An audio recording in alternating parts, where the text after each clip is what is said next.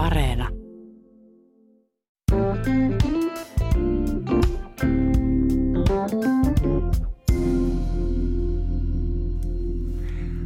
Tässä on Virtasen taloushistoria ja minä olen Juha Virtanen. Miksi Kuuba on juuri nyt sellainen kuin on ja millaiseksi Kuuba muodostuu nyt sitten Castoreen veljesten jälkeen? Ohjelmassa on siis historian lisäksi nykypäivää ja talouden lisäksi politiikkaa ja varmasti puhutaan myös sikarista ja salsastakin. Ja vieraana on professori Pauliina Raento. Sinulla on laaja tieteellinen tutkimusura. Miksi kaiken ohella juuri Kuuba alkoi kiinnostaa? Kuubassa on kyllä tutkijalle ihan kaikki, mutta se alkuperäinen kiinnostus menee kauemmas. Se menee 80-luvun puoliväliin, jolloin mä halusin lukiolaisina vaihto-oppilaaksi Yhdysvaltoihin ja mua ei, mua ei kelpuutettu. Jäi vähän epäselväksi miksi, mutta, mutta mä sain Aha. sitten siitä suivannun sen verran, että päätin tehdä jotain ihan muuta ja lähdin, lähdin ähm, työprikaatiin Kuubaan kesälomalla – ja, ja tota, se, kiin, se herätti kiinnostuksen siis maahan, kulttuuriin, kieleen, jota en silloin vielä osannut, mutta päätin silloin, että tämäpä kiinnostavaa, opettelen kielen ja tulen joskus takaisin. Ja, ja sitten myöhemmin huomasin, että, että espanjan kieltä ja kulttuuria harrastavalle politiikasta ja yhteiskunnasta ja kulttuurista kiinnostuneelle tutkijalle, niin siellähän on todella kaikki. Kuubasta löytyy vaikka mitä. Sen, sen huomasin itse, kun luin tämän kirjasi Kuuba, maa, kansa, yhteiskunta. Se on julkaistu jo muutamia vuosia sitten, mutta tuota, historian osaltahan kaikki mikä siinä on, niin pitää paikkaansa, siitä vaan puuttuu tämä nykyisyys totta kai, koska se on kirjoitettu muutama vuosi sitten. Kun kirjoitit tätä kirjaa, niin, niin mikä oli itsellesi suurin yllätys?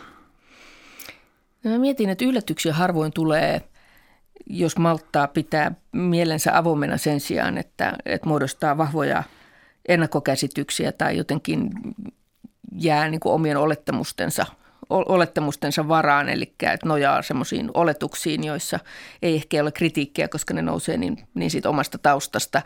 Mutta mä odotin vaivalloisempaa tiedonkeruuta Kuubassa kuin mitä se sitten loppujen lopuksi oli. Että se kenttätutkimus oli lopuksi varsin, varsin helppoa ja mä tuota kirjaa varten vietin 7-8 kuukautta yhteensä eri reissuilla, eri reissuilla eri puolilla, puolilla Kuubaa 2000-luvulla.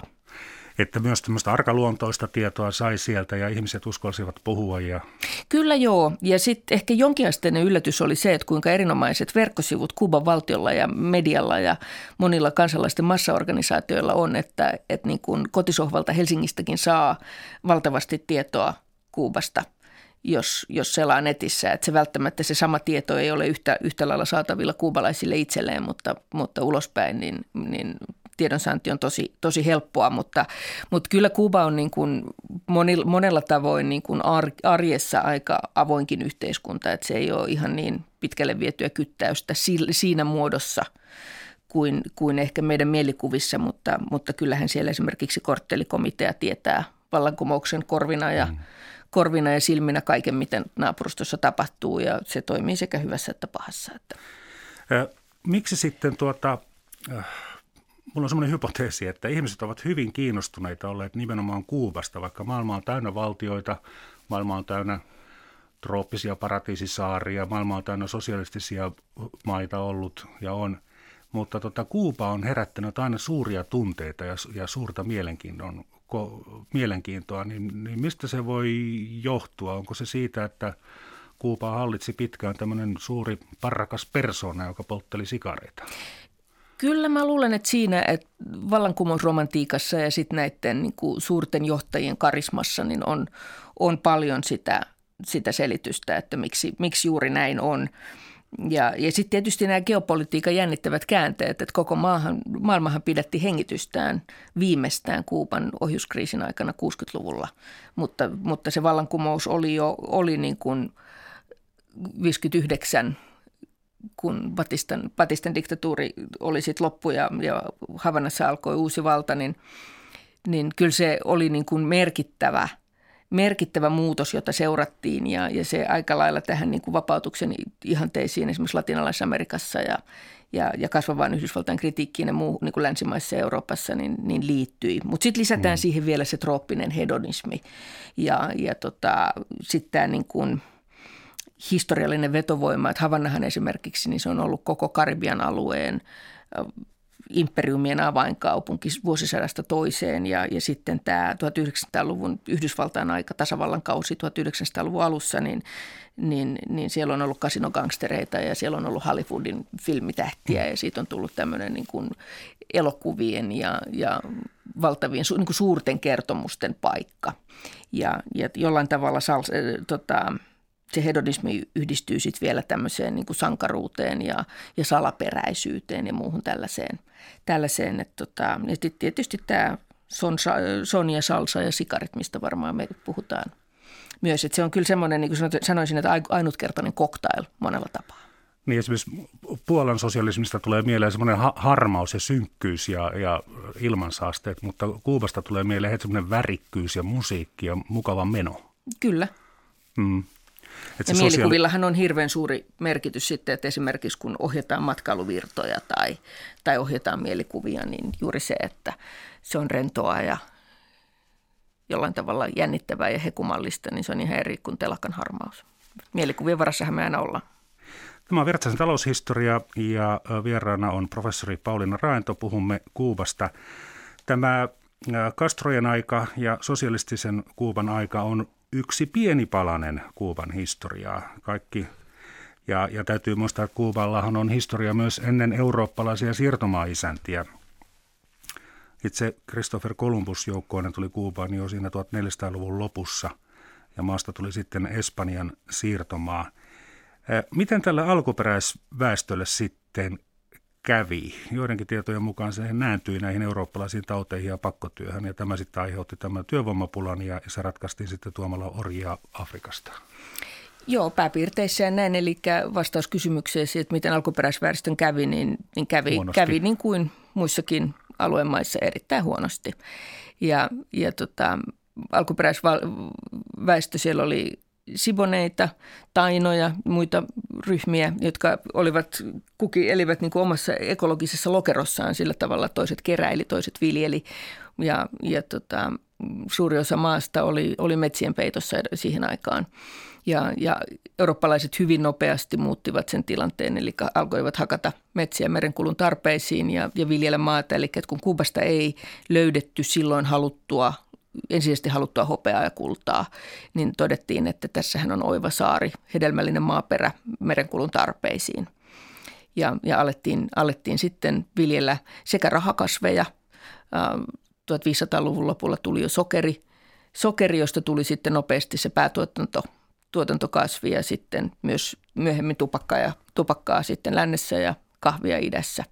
Ja, ja nämä intianit valjastettiin, valjastettiin näille pelloille ja työvoimapula johti tosiaan siihen, että siihen, että ruvettiin tuomaan orjia ja jonkin, ver, jonkin verran myöhemmin tuli sitten siirtolaisia myös, äh, esimerkiksi Kiinasta tuli, Kiinasta tuli, tuli Havannaan, mutta tämä tapahtui sitten jo vuosisatoja myöhemmin, mutta rahakasvitalous alkoi 1600-lukuun mennessä. Ja kuten sitten työvoimakin, niin se, se rahakasvikin oli sitten tuontitavaraa. Rahakasvi oli tuontitavaraa.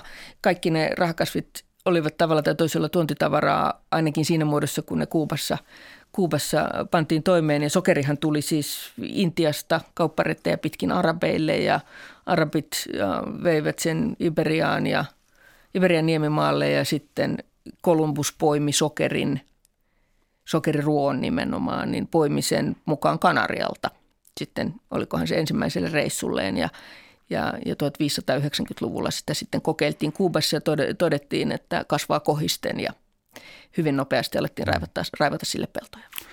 No Kuubassahan vaikuttivat sitten myös britit ja ranskalaiset, mutta kuitenkin se oli hyvin sidoksissa Espanjaan ja, ja olivatko espanjalaiset, Espanjasta tulleet ihmiset ja heidän jälkeläisensä sitten se yhteiskunnan valtaa pitävien perusjoukko. Joo, eli siellä oli niin kuin hyvin nopeasti, hyvin nopeasti tota, muodostui niin kuin perusyksiköksi tämä niin kuin plantaasi ja plantaasitalous ja oli toisaalta niin kuin kruunun virkamiehet, eli Espanjan Emmamaan hallinto. Sitten oli paikallinen, paikallinen kavildo, joka oli, oli sitten tosiaan kreoleista muodostunut paikallinen eliitti – ja, ja jonkin verran sitten ulkomaisia sijoittajia myös. Ja sitten oli tämä maaton köyhä väestö ja orjat. Ja, ja Kuubassahan orjuus, orjuus kesti pitkälle 1800-luvun loppuun asti, mm. tai lopulle saakka. Millaiset olivat sitten niin kuin emämaa Espanjan ja sitten Kuubassa asuvien espanjalaisten ja heidän jälkeläistensä välinen suhde, että haluttiinko siellä itsenäistymistä tai No asteittain yhä kiikkerämpi, eli koettiin, että, että tota,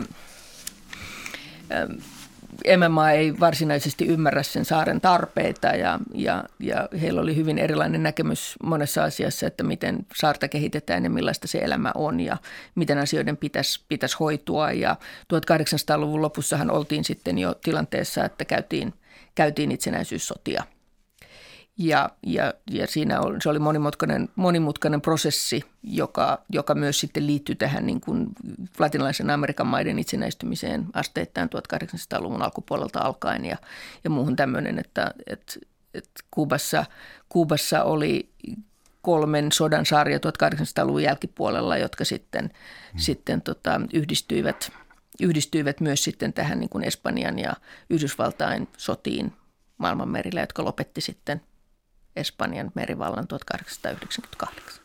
Kun yhteiskunnassa, taloudessa, historiassa kaikki vaikuttaa kaikkeen, niin voidaanko nyt sitten arvioida sitä, että paljonko nykypäivän Kuubassa on sellaista, mikä periytyy suoraan sieltä Espanjan siirtomaaherrusajalta?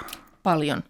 Ja erityisesti se ei ole ehkä niin kuin ilmeistä siinä, että mitä me jos, me, jos me mietitään, että no mikä se sitten on, mutta paljon tulee tietysti siis kieli väestön rakenne. Äh, toki, toki siihen on vaikuttanut muutkin tekijät, mutta se, että, että monikulttuurisuus alkoi eurooppalaisia, kreoleja, ähm, mustia orjia Afrikasta hyvin useista eri etnisistä ryhmistä ja, ja nykyisistä Afrikan maista, eli suurelta alueelta tuotiin ihmisiä.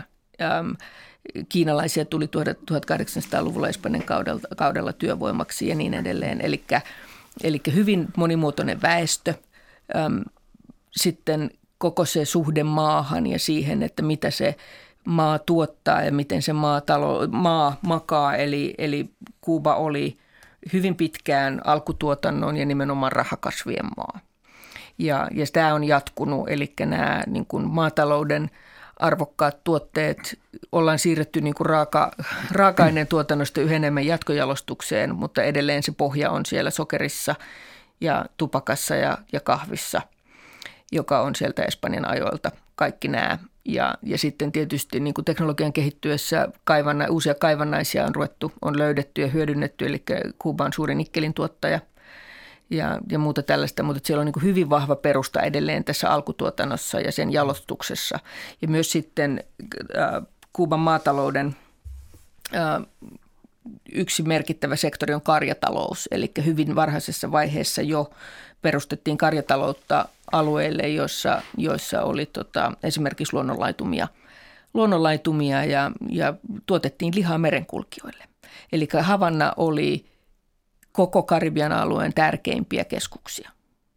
Ja siksi siellä kävi esimerkiksi englantilaiset valtasivat sen lyhyesti, mutta, mutta tosiaan niin keltakuume oli yksi syy siihen, miksi, miksi tota, englantilaisten valotus kesti aika, aika vähän aikaa. Mutta siis just tämä mm. niin tämmöinen sekä laillinen että laiton, tai siis no, laillinen kruunun alaisuudessa toimiva merirosvous ja sitten rantarosvous, varsinkin Itä-Kuubassa paikallisen paikallisten asukkaiden toteuttamana, niin, niin tota, jatkuivat myös niin kuin, se on se espanjalaisten perintö, mutta se on jättänyt, niin kuin merirosvoushan loppui kyllä sitten 1900-luvulla, mutta se on jättänyt semmoisen niin tietynlaisen radikalismin ja, ja, ja tota, radikalismin, eli esimerkiksi kubalainen nationalismi, joka silloin itsenäisyyssotien aikana syntyi, on luonteeltaan radikaalia nationalismia, ja tähän me varmaan palataan tämän keskustelun aikana. Mm, mutta ei nyt sentään ihan merirosvoutta. Mutta. Ei sentään, mutta siellä tulee tietynlainen radikalismi, sillä on pitkät juuret. Joo, joo. Kuubahan oli hetken myös Yhdysvaltojen alaisuudessa ja itsenäistyi sitten 1902. Ja tämä itsenäisyyden aika, siellä oli myös vapaitakin vaaleja, mutta demokratia ei, ainakin minä sain sellaisen käsityksen, kun luin tämän kirjasi Kuuba, maa, kansa, yhteiskunta, että ei se demokratia koskaan juurtunut, ei ainakaan sillä tavalla kuin meillä pohjoismaalaisillahan se on siellä korvien välissä se demokratia. Mutta Kuuba, Kuubaan se ei kovin hyvin juurtunut, niin, niin tuota, sitten vaikka USA vetäytyi saarelta, mutta ei kokonaan. Sen ehtona oli oikeus pitää kuitenkin laivastotukikohtia ja jopa sitten puuttua Kuuban asioihin. Ja sokeria sai viedä sitten USAhan, niin sieltä taas tuoda muuta tuotteita Kuubaan. Mutta Kuuba oli taloudellisesti ja poliittisesti hyvin sidottu USAhan. Miten tämä itsenäistymisen alkuajasta sitten siihen, kun Castron, Castron ryhmä pääsi valtaan, niin, niin kuinka itsenäinen Kuuba oli? No eihän se ollut. Se oli aika tyypillinen takapiha. Sen ajan Latinalaisessa Amerikassa ja Yhdysvallat ja oli niin kuin intresseiltään laajeneva nouseva suurvalta.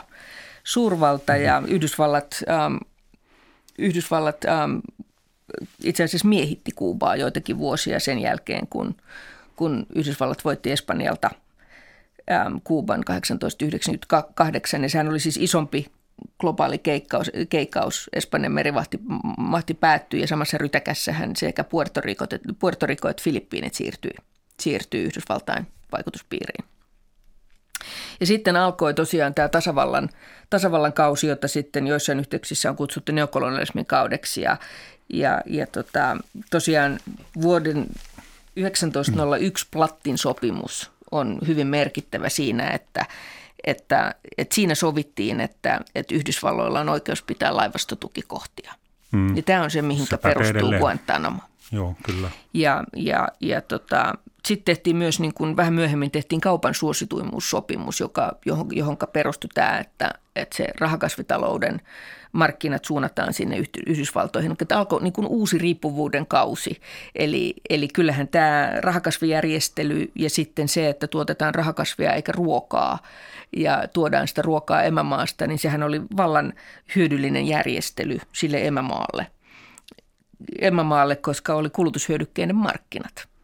Ja tämä oli se yksi tärkeä Espanjan perintö, joka sitten siirtyi lähes sellaisenaan Yhdysvalloille. Eli, eli alkoi uusi riippuvuus. Ja uusi riippuvuus, joka oli, oli sekä taloudellista että, että sitten poliittista. Eli tämä suvereniteettihan oli rajallinen ja, ja ne, ne, jotka ovat seisseet Havannan keskustassa, vanhassa Havannassa – siinä Kapitolin kulmilla, niin siellähän on siis, äh, parlamenttirakennus on kopio Washingtonin rakennuksesta.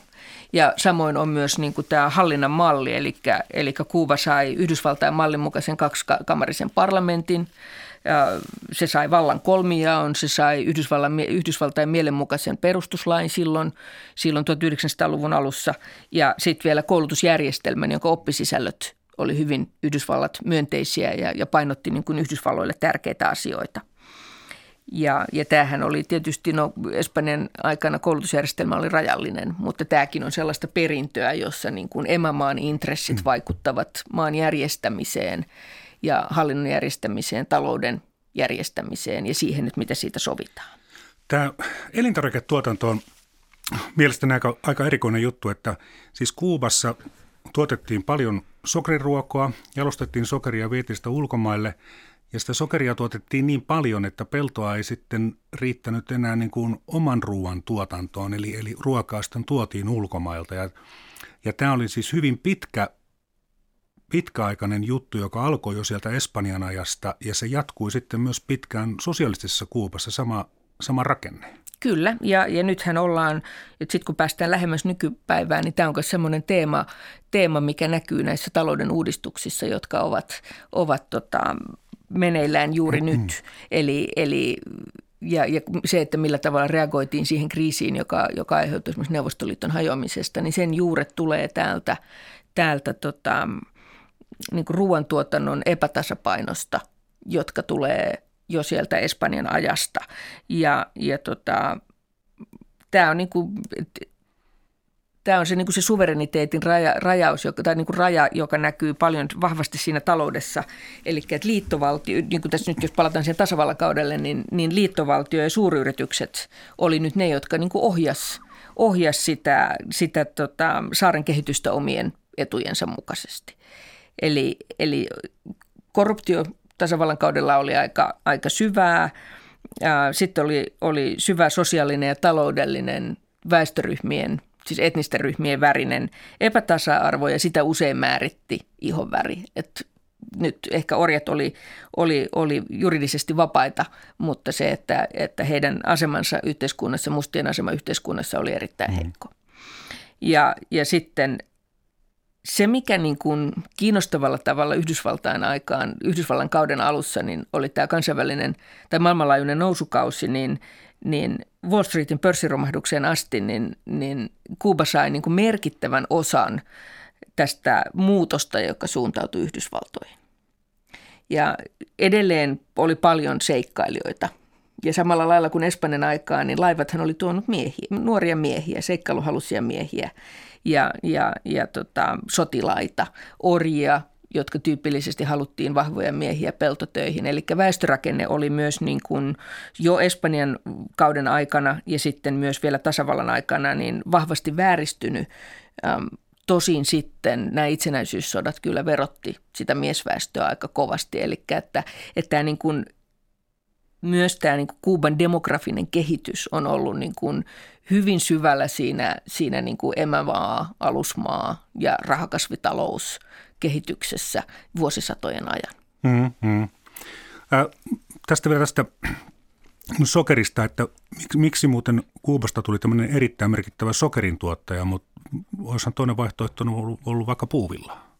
Maaperä ja tietysti myös sattuma, eli se, että tosiaan, tosiaan että kun sitä hopeaa ja kultaa ei löydetty, mm. niin kuin tuossa aikaisemmin sanoin, niin, niin sitten Kolumbus oli napannut Kanarialta kasvin mukaansa ja totesi, että no laitetaan nyt sitten tätä, että sitä oli jo tuotu sinne ja oli vuosikymmenien aikana ehditty, ehditty todeta, että se kasvaa hyvin ja sitten kun uskottiin, että sitä, niitä arvomineraaleja ei löydy tai hmm. jalometalleja ei löydy, niin, niin ruvetaan tehostamaan sitä sokerin kasvua. Kun ei löytynyt varastettavaa, niin sitten piti ryhtyä töihin.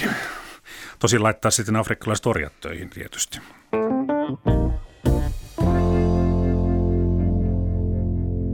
Tämä on Virtasen taloushistoria ja vieraana on professori Pauliina Raento.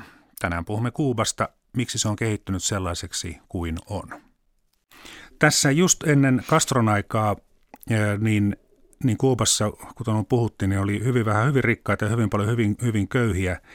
Ja hallinto oli korruptoitunut ja diktatuuri sitten romahti, kun Batista pakeni maasta tammikuun ensimmäisenä päivänä 59.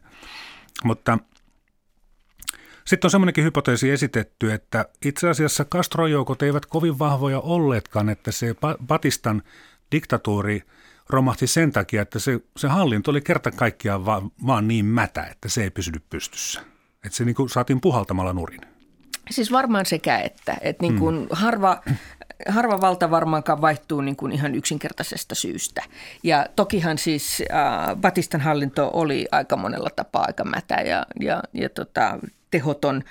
Ja yksi oli se, että miten, millä tavalla se armeija ja, ja koko maa oli järjestetty. Että ne ei esimerkiksi niin kuin kyennyt vastaamaan sissisotaan, jolla oli sitten aika laajasti tämän niin kuin maattoman ja, ja työläisväestön tuki. Eli Eli että kyllä näin, niin mä ajattelisin, että, että tämä niin kuin vallankumouksen kasvava voima ja sitten toisaalta tämä Patistan kasvava heikkous ovat kulkeneet mm. monella tapaa käsi kädessä. Ja, ja nyt sitten vielä tässä, tässä tota 50-luvun lopussa niin levottomuudethan alkoi jo alkoi 50-luvun lopussa niin kuin myös Havannassa niin, että ne myös niin kuin heikensivät Patistan hallinnon asemaa ja uskottavuutta.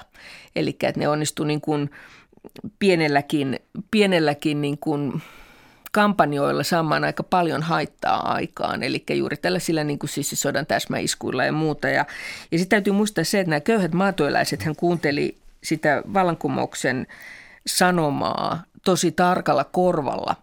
Eli, eli silloin 50-luvun alussa, 53, kun, kun nämä, nämä tota, maaudistusta ja uudenlaista niin kuin yhteiskunnallisia parannuksia Batistan hallinnolta vaativat joukot oli hyökännyt Monkkaiden kasarmiin Itä-Kuubassa. Ja tämä oli se prosessi, joka vei sitten Fidel Castro vankilaan ja, ja pitämään näitä kuuluisia puheitaan siitä, kuinka historia on hänet vapauttava, niin hän vaati maauudistusta ja tasa-arvoa. Ja tämä oli niin kuin sellaisia, sellainen viesti, jota nämä köyhät maatyöläiset kuunteli tosi tarkalla korvalla. Mm. Eli että sitten sillä kampanjalla oli tällainen niin kuin ruohonjuuritason tuki, että, että, että niin kuin löytyi suojaa ja, ja löytyi kanavia ja löytyi tämmöisiä niin kuin vaihtoehtoisia, esimerkiksi sanotaan, että tiedustelua ja viestintää, johon ei tämä niin kuin Batistan järjestäytyneet joukot, niin eivät kyenneet vastaamaan.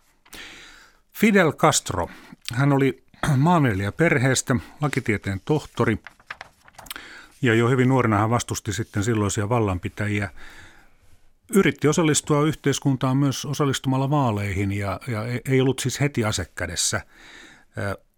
Mutta Castro osallistui myös aseellisenkin vastarintaan ja kuten sanoit, niin virui vankilassa, karutettiin maasta, tuli laittomasti takaisin jatkaakseen sitten sissisotaan. Mutta tuota, mikä mies tämä Fidel Castro oikein oli? Oliko hän jos silloin 50-luvun lopussa kommunisti vai tuliko hänestä myöhemmin sellainen vai oliko hän koskaan sen sitä? Näyttelikö hän? No mä ajattelisin, että ei ainakaan silloin 50-luvulla vielä ihan niin kuin kommunismi siinä mielessä, kun me se ymmärretään ja, ja tota, nämä niin kuin määreethän on olleet vaihtelevia – mutta että jos palataan hetkeksi sinne sen taustaan, niin sehän ei ollut vain viljelijäperheestä, vaan se oli maan omistajaperheestä, eli Olginin maakunnasta, sieltä keski, keskisestä Itä-Kuubasta ja, niin Keski- ja Itä-Kuuban mm. alueelta. Ja, ja tyypillisesti nämä isot maanomistajaperheet, niin nehän koulutti lapsensa erittäin hyvin. Eli, eli paikallista niin kuin maahan kiinnittyvää eliittiä, jolla oli niin siis tällaisia niin kuin moderneja ajatuksia. Niin rikkaasta maanviljelijäperheestä, että ei, ei tarvinnut tehdä töitä, no ei tarvinnut siis, viljellä. No siis- omistaminen siis, riitti. Niin siis omistaminen mm. riitti sillä lailla, että lapsen ei tarvitse olla viljellä pellolla, vaan hän kouluttaa niin. lakitieteen tohtoriksi. Aivan. aivan. Eli, eli tässä on se, niin kuin se ero tavallaan siinä, että, että millä tavalla tavalla niin kuin, minkälaisia, niin kuin minkälaisen aatteen elähdyttämä hän oli ja kuinka lukenut hän oli. Ja, ja tunsi esi, erittäin tarkasti esimerkiksi tämän niin kuin, äm, latinalaisen Amerikan maiden itsenäisyyshistorian ja, ja Kuuban, Kuuban itsenäisyys, itsenäisyyssotien tärkeän ajattelijan Jose Martin ajatukset ja filosofian, johon perustuu niin kuin tietyllä tavalla se se niin kuin Fidel Castron ajattelu, josta kuubalaiset puhuu fidelisminä. Ja, ja silloin, silloin tota, tämä on niin kuin mun mielestä merkittävä ero siihen sosialismiin ja kommunismiin, jotka on ne termit, joilla me niistä Kuuban käänteistä ja, ja, ja Castron porukoista yleensä puhutaan. Eli tota, tässä on niin kuin semmoinen ero, ja, ja tämä niin kuin fidelismin merkitys tässä sosialismin kaudella niin kuin korostui sitten kyllä, mutta että kyllähän se Castron linja niin kuin asteittain jyrkkeni monella tapaa. Mm. Ja, ja epäselvää nyt sitten on, että, että mm, kuinka paljon siitä tapahtui olosuhteiden pakosta ja kuinka todellis- todellisesta marksismi-leninismi-uskoon tulosta ja muusta tällaisesta. Mutta, mutta jos lukee hänen varhaisia kirjoituksiaan, niin vaikuttaa siltä, että hän on ollut kiihkeä nuori juristi, jolla on ollut vallankumouksellisia ajatuksia siitä, kuinka maa järjestetään. Mm. Eli nimenomaan se maan – omistamisen ja yhteiskunnallisen niin kuin tasa-arvon, hyvinvoinnin ja tuottavuuden suhde. Ja tämähän tietysti siinä asetelmassa, jos ajatellaan sitten vielä, että ollaan kylmän sodan kontekstissa, jossa maailma on jakautunut kaksinapaseksi ja Yhdysvalloissa sisäpolitiikassakin vainotaan kommunismia, kommunisteja ja niitä padotaan ulkomailla, ja ulkomailla niin kuin Yhdysvalloissa merkittävä oppi on tämmöinen patomisteoria, jossa pysäytetään kommunismi jo sinne alkujuurilleen. Ja, ja tähän kontekstiin, kun pannaan sitten yksi, joka keuhkoaa, keuhkoaa maanomistuksesta ja tasa-arvosta ja aikoo kansallistaa, kansallistaa kaiken, niin sehän on kirottu kommarihan se on jo heti yhdysvaltalaisten silmissä. Mutta tämä on niin kuin mun mielestä, mä luulen, että se on kehittynyt asteittain ja ainakin osittain varmaan olosuhteiden määräämänä. Professori Pauliina Raento, sitten on esitetty tämmöinenkin hypoteesi, että nimenomaan tämä USAn kauppasaarto, kun USA ryhtyi sitten tätä Kuuban sosialistista Kuubaa ja Castroa tuota vastustamaan, niin, niin se kauppasaarto ajoi Kuuban Neuvostoliiton syliin. Että tuota, jossittelu ei kuulu historiatieteeseen, mutta tuota, tulee tietysti sellainen ajatus, että, että jos USA ei olisi niin jyrkästi laittanut Kuupaa kauppasaartoon, niin ehkä Kuuba ei olisi sitten mennyt Neuvostoliiton kainaloon. Joo, siis kyllä mä ajattelisin, että tämä on ihan paikkansa pitävä ja tästähän ei ole, niin kuin, tämähän ei ole niin kuin ihan uusi ajatus, vaan että sitä on spekuloitu. Kyllähän historiatieteessä aina riemastuttava on se vaihtoehtoisen mitä jos niin. historian ajatus. että, et, mutta että kyllä siihen, mä ajattelisin, että sille väittämälle on peruja. Että sanotaan, että, että kyllähän se Castro, kun se vuonna 60 meni New Yorkiin, New Yorkiin ja puhui YKssa historiallisen pitkään herrat ties kuinka monta tuntia, olikohan se yli neljä tuntia, taitaa olla edelleen YK on pisin puhe, jossa se räksytti, mm. räksytti suuri, suuri osa puheesta oli, oli suunnattu Yhdysvaltain latinalaisen Amerikan politiikkaa vastaan ja hän muutenkin esiintyi hyvin yltiöpäisesti yltiöpäisesti ja, ja joidenkin arvoiden mukaan mokasi niin, että olisi voinut ehkä, ehkä niin kuin myös ähm, lieventää niitä suhteita vähän voimakkaammin, mutta myös sitten sai sellaisen vastaanoton, joka hän ei ehkä ihan naivisti ollut, ollut täysin varautunut siihen niin kuin ajatukseen siitä, että, että, että kuinka jyrkästi Yhdysvalloissa otettiin vastaan tämä ajatus maa-uudistuksesta ja kansallistamisesta ja muusta. Eli että se, se oli aikamoinen täystyrmäys ja, ja tota, silloin tämä niin kuin, että, että lattareiden mittakaavassa varmaan jonkin luokan sosialisti, Yhdysvaltain mittakaavassa niin kuin pelottava, pelottava kommunistipeikko, joka on siinä meidän omalla takapihalla ja, ja muuta tällaista. Että myös varmaan niin kuin se, se kansallistaminen herätti raivoa ja sitten tosiaan hänen oma reissunsa sinne Yhdysvaltoihin ei ehkä ihan parantanut sitä, parantanut sitä niin. menestystä. Tuossa kun Kuubahan siirtyi virallisesti yksipuoluejärjestelmään vasta vuonna 1965, siinä siis semmoinen kuutisen vuotta meni ennen kuin virallisesti menti yksipuoluejärjestelmään, mutta, mutta tuota, koska tämä tämmöinen kastrolainen diktatuuri sitten Kuubassa vakiintui, ainakin ensimmäiset kuukaudethan oli, olivat hyvin vapaita, mutta sitten pikkuhiljaa Castron vastustajia vangittiin ja Joo, siis se Yhdysvaltain reissu tapahtui 60. Ja sen jälkeen sitten, niin pian sen jälkeen, niin tämä siis Kuuban sokerillehän tuli siis täyskielto. Vienille, tu, tota, täyskielto niin kuin Yhdysvaltain näkökulmasta samana vuonna reaktiona siihen, että, että se tuotanto kansallistettiin. Hmm. Ja, ja, ja sen jälkeen sitten keväällä 61 oltiin jo Sikojalahdella, eli, eli tota, Yhdysvalloista yritettiin maihin nousua Karibian puolelta. Ja, ja sitten vasta, niin kun, että ehkä tähän aikaisempaan vähän palates, palatakseni, niin, niin vuoden 1961 lopulla Castro kertoi olevansa marksisti-leninisti. Eli, eli tämä niin kuin asioiden järjestys tässä kylmän sodan kontekstissa, kaksinapaisuuden kontekstissa, niin se eteni niin kuin pikkuhiljaa jyrkemmäksi. Ja, ja sitten tosiaan niin, niin sitten saatiin tietysti vielä Kuuban ohjuskriisi, jonka jälkeen oltiin tilanteessa, jossa, jossa, jossa tota, sitten 60-luvun puolivälissä ruvettiin menemään tähän yksipuoluejärjestelmään. Mutta sekään, että, että tuliko Castrosta niin kuin sinä päivänä diktaattori, niin sillähän oli sitten – oli sitten, niin kuin, niillähän oli sisäisiä jännitteitä esimerkiksi Sekevaaran ja, ja, ja Fidel Castron välillä esimerkiksi siitä, niin kuin siitä toiminnan sisällöstä, koska Sekevaarahan oli, oli, oli varsin yltiöpäinen ja, ja tota, suorastaan uhkarohkea ja se homma jakautui sitten, että ehkä niin kuin Sekevaaran, Sekevara otti niin kuin ehkä jotain vahvojakin vaikutteita joistain maon linjauksista ja, ja lähti sitten viemään tätä vallankumouksen ja sissisodan ilosanomaa mm. ja Afrikkaan ja latinalaisen Amerikkaan ja Bolivian viidakkoonhan se sitten päättyi. Mutta tässä oli tämmöinen niin kuin kaari 60-luvulla, jossa sitten kuitenkin vielä Sekevara otettiin niin kuin sankarina vastaan sitten lopuksi Kuubassa, kun hän palasi, palasi hänen väitetyt jäänteensä palasi Kuubaan, mutta tässä meni niin kuin pitkä prosessi, että se hallinto ylipäänsä vakiintui. Ja, ja, ja tota, samaan aikaan sitten, kun tämä niin kuin ote kiristyi, niin kuitenkin kehitettiin koulutusjärjestelmää, naisten asemaa, terveydenhuoltoa, eli niin kuin tavallinen kansa rupesi voimaan selvästi paremmin.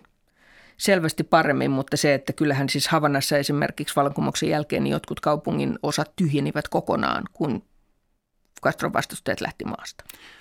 Ja se oli varmaan Castrolla ihan hyvä juttu, että oppositio lähti itse kävelemään. Joo, ja siis hän on käyttänyt sitä aika tehokkaasti tehokkaasti niin kuin vuosikymmenten varrella. Mm, eli tyhjentänyt vankiloita. Tyhjentänyt ja, vankiloita, mm. että no hyvä, että avataan satamat, menkää. Niin. Eli tämähän on siis myös toiminut niin, että, että tämmöinen niin kuin varaventtiili, samoin hoidettiin niin kuin sitä balserokriisiä 90-luvun puolivälissä, että hyvä, häipykää. Niin, niin. Ja järjestetään jotain ja sitten, sitten tota, sovitaan, niin kuin pakotetaan, pakotetaan Yhdysvallat sopimaan jonkinlaisista järjestelyistä.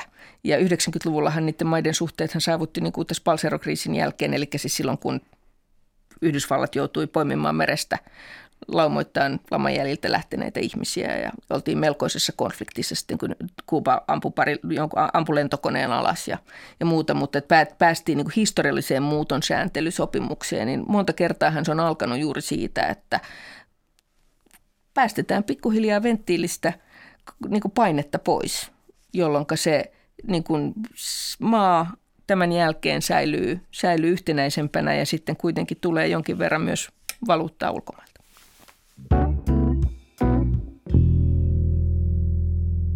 Tämä on Virtasen taloushistoria ja vieraana on professori Pauliina Raento. Puhumme Kuubasta.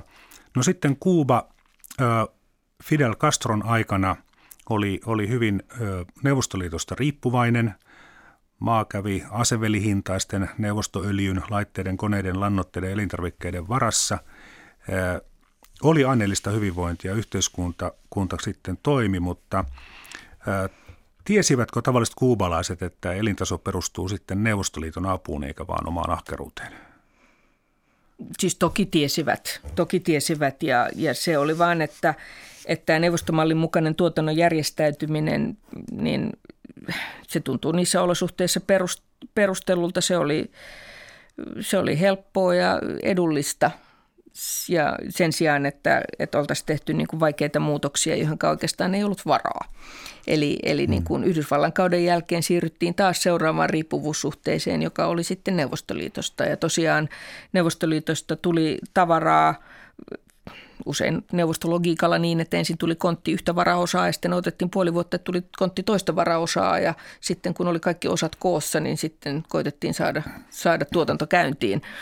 Mutta, mutta tosiaan niin, niin kyllähän siinä niin kuin – se maan köyhtyminen tämän niin kuin viljelyn tehostamisessa ja neuvostotehostamisessa, jossa esimerkiksi kemikaaleja syydettiin täysin huoletta maahan mm. ja, ja muuta tällaista, niin tämä maan köyhtyminen oli jo tiedossa 70-luvun lopulla. että et arvostelu kasvoi, mutta vähän tapahtui ja, ja tämä niin kuin riippuvuus ulkopuolisesta tuesta syveni samaan aikaan kuin, teo, teo, niin kuin tehottomuus ja jähmeys ja, ja niin kuin tämmöinen massiivinen neuvostotyylin byrokratia etenivät. Mm. Niin, sitten kylmän sodan päättyminen ja Neuvostoliiton romahtaminen päättivät myös Kuuban saaman avun ja syöksi sitten maan syvään lamaan. Eli siis siinä 90-luvun alkupuolella jo puhuttiinkin siitä, että silloin lähti taas pakolaisia kovasti Yhdysvaltoihin. Kun Neuvostoliitosta ei tätä talousapua sitten tullut, niin oli, oli kova ruokapula. Ja oliko se nyt sitten, niin kun, kun ajatellaan tätä Kuuban 1900-luvun historiaa, niin kuubalaisten tavallisten ihmisten kannalta pahin, pahin kriisi. Miten sitä selvittiin?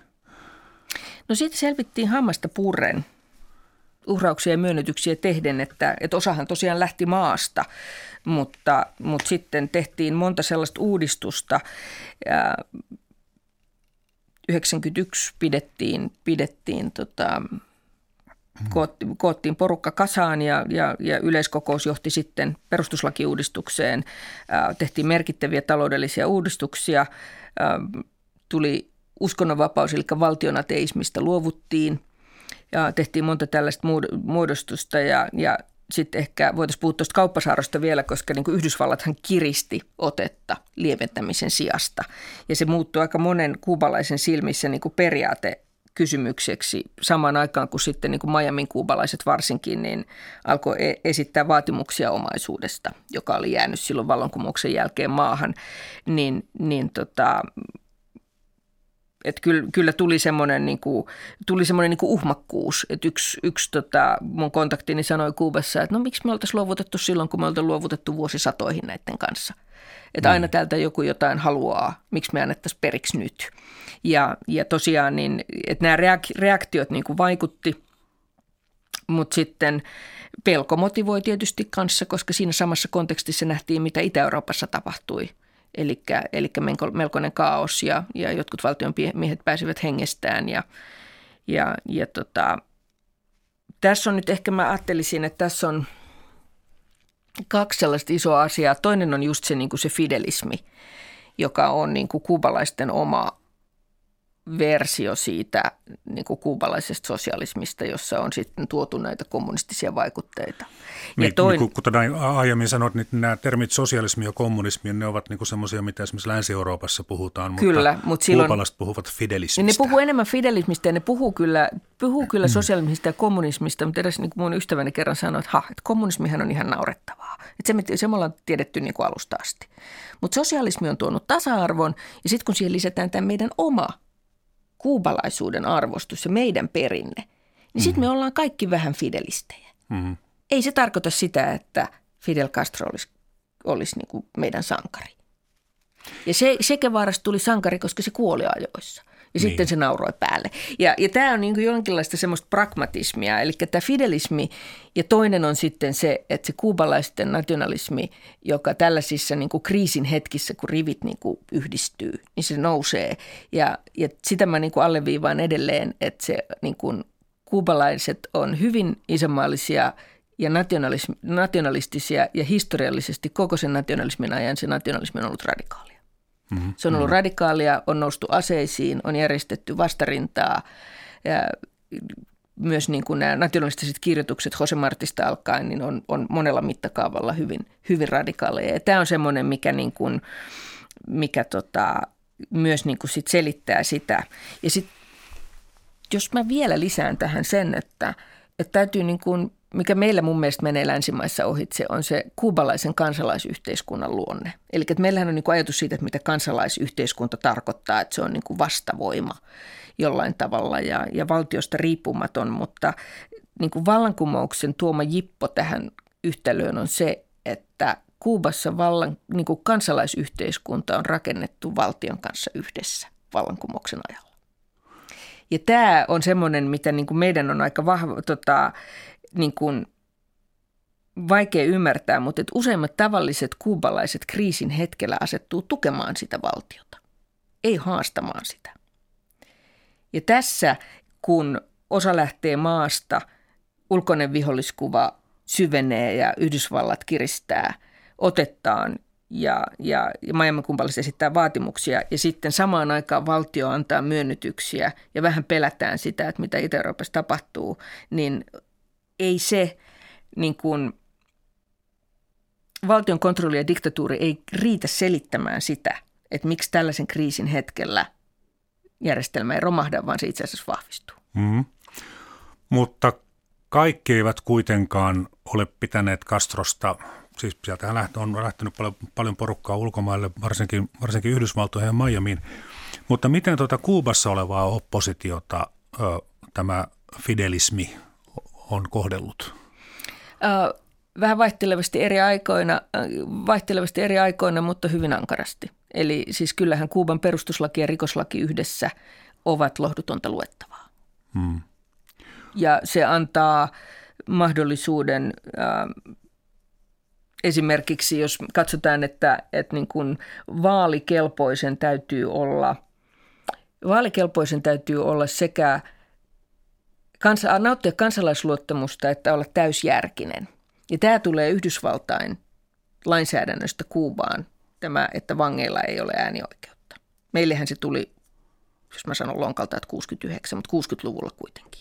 Niin, 1900. Joo, joo 1900. Joo. Mutta tämä tulee niinku sieltä Yhdysvaltain vaikutuksesta, vaikutus niinku Kuuban lakeihin on se, että, että, että vanki, vangit eivät saa äänestää. Hmm no jos sillä nyt olisi meikäläisittäin hirveästi merkitystä Kuubassa, mutta kuitenkin, että heillä ei ole kansalaisluottamusta ja sitten heidän täytyy olla täysjärkisiä jollakin näillä perusteilla vangit voidaan, poliittiset toisin, toisin, voidaan, toisin ajattelijat voidaan vangita ja panna jopa hourulaan.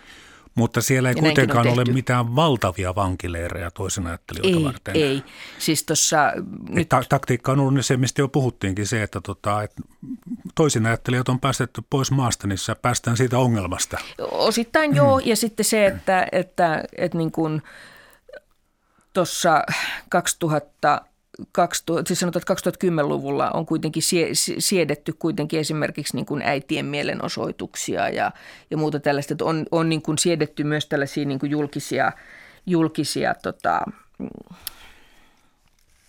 jonkin verran julkisia mielenosoituksia ja sitten myös niin kuin virallista kritiikkiä että et niin kuin jonkin verran olojen löystymistä on, on niin kuin viitattavissa siihen, että et sekä niin kuin tämä varsin siis kommunistisen puolueen virallinen äänenkannattaja Granma-lehti, mutta erityisesti sitten niin kuin tämä nuorten kommareiden äm, sanomalehti, niin julkaisee paljon sellaista niin kuin järjestelmäkritiikkiä, jonka määrä on niin kuin mediassa ruvennut nousemaan, että kun ei posti toimi ja sähköt katkee ja sen sellaista, että tämäkin on, niin kuin, voidaan tulkita sellaiseksi niin kuin, vähän niin kuin mm. paineen purkamiseksi, että ja. asioista keskustellaan, mutta että eihän se, että jos, jos, jos niin kuin perustuslaki rajoittaa sananvapautta ja kokoontumisvapautta ja, ja lehdistön vapautta, niin eihän siinä toisin ajattelijoilla kauhean hyvin mene. Professori Pauliina Raento, miten tämä nykypäivä, Kuuba on kuitenkin jo päässyt eroon tästä sokeririippuvuudesta, eli siis Kuubassa tehdään muitakin elintarvikkeita, tai siis tehdään nimenomaan elintarvikkeita, eikä vaan, vaan viljellä vientiä varten. Matkailu on avattu, pienyrittelijäisyys on sallittu ja turismi on ollut, siis matkailu jo huomattavasti tärkeämpi kuin sokerin tuotanto jo, jo useita, useita vuosikymmeniä, niin, niin miten näet sen Kuuban tulevaisuuden? Onko niin, että aurinko, puhdas vesi ja valkoiset hiekkarannat ovat asioita, jotka tuovat rahaa sosialismista huolimatta. Niitä ei sosialismikaan pysty tuhoamaan. No siis Kuubassahan on ollut niin tämmöinen autoritäärinen markkinatalous jo vuosikymmeniä. Ja kyllä silloin 80-luvulla, että tämä niin kuin kuubalaisuus on aina tavalla tai toisella värittänyt sitä niin kuin taloutta ja politiikkaa. Ja niin kuin se jonkinlaista omaa ajattelua on harjoitettu – vaikka se olisi ollut välillä kovin tahmeakin, niin 80-luvulla jo niin havahduttiin siihen, että, että tämä matkailu on nyt se juttu, mistä mitä pitäisi ruveta katsomaan. Eli tiedettiin, että, että Neuvostoliiton jäljiltä, niin että minkä, tai Neuvostoliiton ajan jäljiltä, että missä kunnossa ne pellot oli. Että siellähän on siis alueella, osassa Keski-Kuubaa, jota niin kuin Yhdysvaltain ja Neuvostoliiton kaudella hyvin vahvasti kehitettiin ja sinne syydettiin, sitä, syydettiin niitä kemikaaleja, niin, niin siellä on ihmisen tuottama savannia. Ja se maa on niin kovaa, että siellä ei niin kuin kasva yhtään mikään. Eli, eli tota, havahduttiin siihen, että jotain täytyy tehdä. Ja 80-luvulla jo niin kuin todettiin, että Neuvostoliitto on, Neuvostoliitto on jättiläinen savijaloilla. Ja, mm. ja ruvettiin tunnistamaan, 80-luvulla tehtiin ensimmäinen matkailun strategia. Ja pian heti sitten 90-luvulla, niin kuin 90-luvun alussa – niin kuin Berliinin muurin murtumisen aikoihin Neuvostoliiton hajotessa, niin oli jo sitten niin kuin tulossa ensimmäinen kansainvälisen matkailun strategia. Eli tämä, niin kuin, tätä talouden perustaa lähdettiin niin kuin, no, aika nopeassa tahdissa muuttamaan siinä Berliin muurin kaatuessa ja se meni niin kuin taloudellisesti ohi sokerin ja kaivannaisten siinä samassa rytäkässä. Ja kiinnostavaahan on se, että Castro jo siellä Monkkaidan puheessaan 53, joka on nimetty näiden päätössanojen mukaan historia minut vapauttava, niin silloinhan se jo puhui, että turismi tulee olemaan Kuuban siteeraan ehtymätön rikkauden lähde. Eli, niin ja oli sitä Patistan aikana, siis itsenäisyyden aikana jo ennen, ennen toista maailmansotaa. Kyllä, siis oli merkittävä, merkittävä Yhdysvaltain loma, mm. lomasaari, jossa oli, oli kaikkea, mitä hedonisti tarvitsee, äh, seksiä, viinaa, sikareita, rahapelejä ja, ja, ja tota, sitten kun Patista lähti maasta, niin itse asiassa ihan adekdoottina tähän, niin, niin tota, pääomahan siirtyi, gangstereiden pääomahan siirtyi Havannasta Las Vegasiin, jossa on merkittäviä vanhoja arkkitehtonisia yhtäläisyyksiä näissä monemmissa kaupungeissa. Ja Miami oli se vält- erittäin tärkeä mm. yhteiskaupunki, eli nämä mafian historian yhteinen. Meyer Lansky esimerkiksi on suuri yhteinen nimittäjä Havannan ja Las Vegasin välillä. Mut joo, Muusikot palataan... ja laulajatkin siirtyivät Havannasta Las Kyllä. niin, tota, mutta joo, siis tämä matkailu, matkailu tosiaan, niin, niin siitä tuli niin kuin merkittävä – merkittävä, merkittävä niin kuin talouden, talouden tota, veturi silloin hyvin nopeassa tahdissa. Mutta onko se tuottanut sitten ongelmia tälle fidelismille tai, tai kuubalaiselle sosialismille, kun tuota, tässä kirjassa se Kuuban maakansa yhteiskunta myös vähän niin kuin siihen, että turismi aiheuttaa sen, että sitten näitä, täällä ko- kovaa länsivaluutta annetaan tarjoilijoille ja taksikuskeille ja muille vastaaville ja heidän elintasonsa voikin olla huomattavasti parempi kuin jonkun ahkeran työläisen.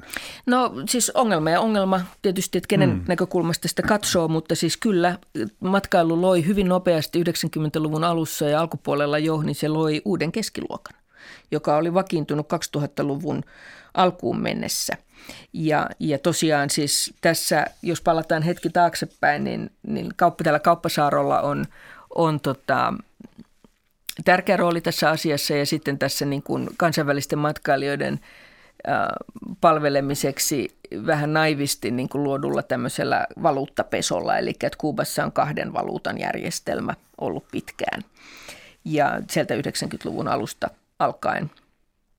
Niin, niin tota, että siellä on niin kuin monta tällaista tekijää, jotka, jotka tota, muuttivat sitä niin kuin yhteiskunnan rakennetta, että, että keskiluokka on sitä, mm. jolla on pääsy tähän valuuttaan.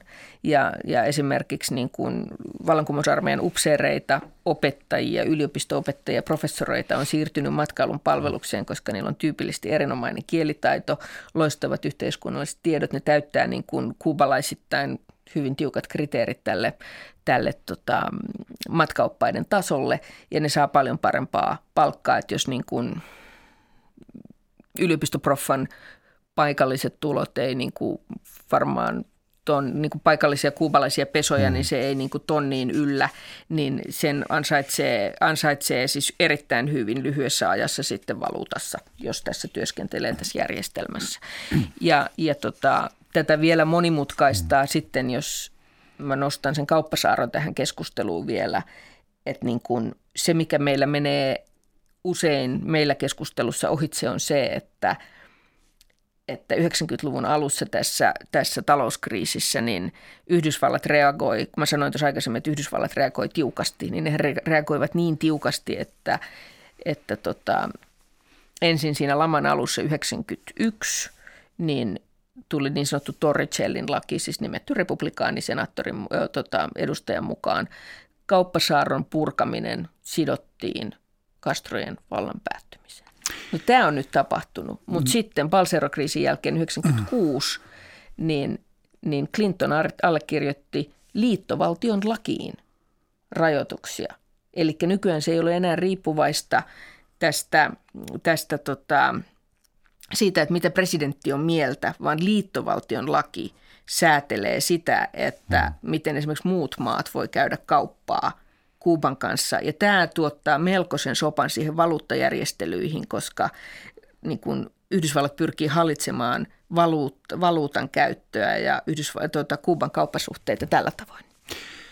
Fidel Castro luovutti ensin väliaikaisesti vallan veljelleen Raulille 2006 ja lopullisesti sitten pari vuotta myöhemmin. Pikkuveli puolestaan jättäytyy johdosta tänä keväänä. Tässä ei tainnut olla mitään dramatiikkaa, eli kyse oli puhtaasta eläköitymisestä.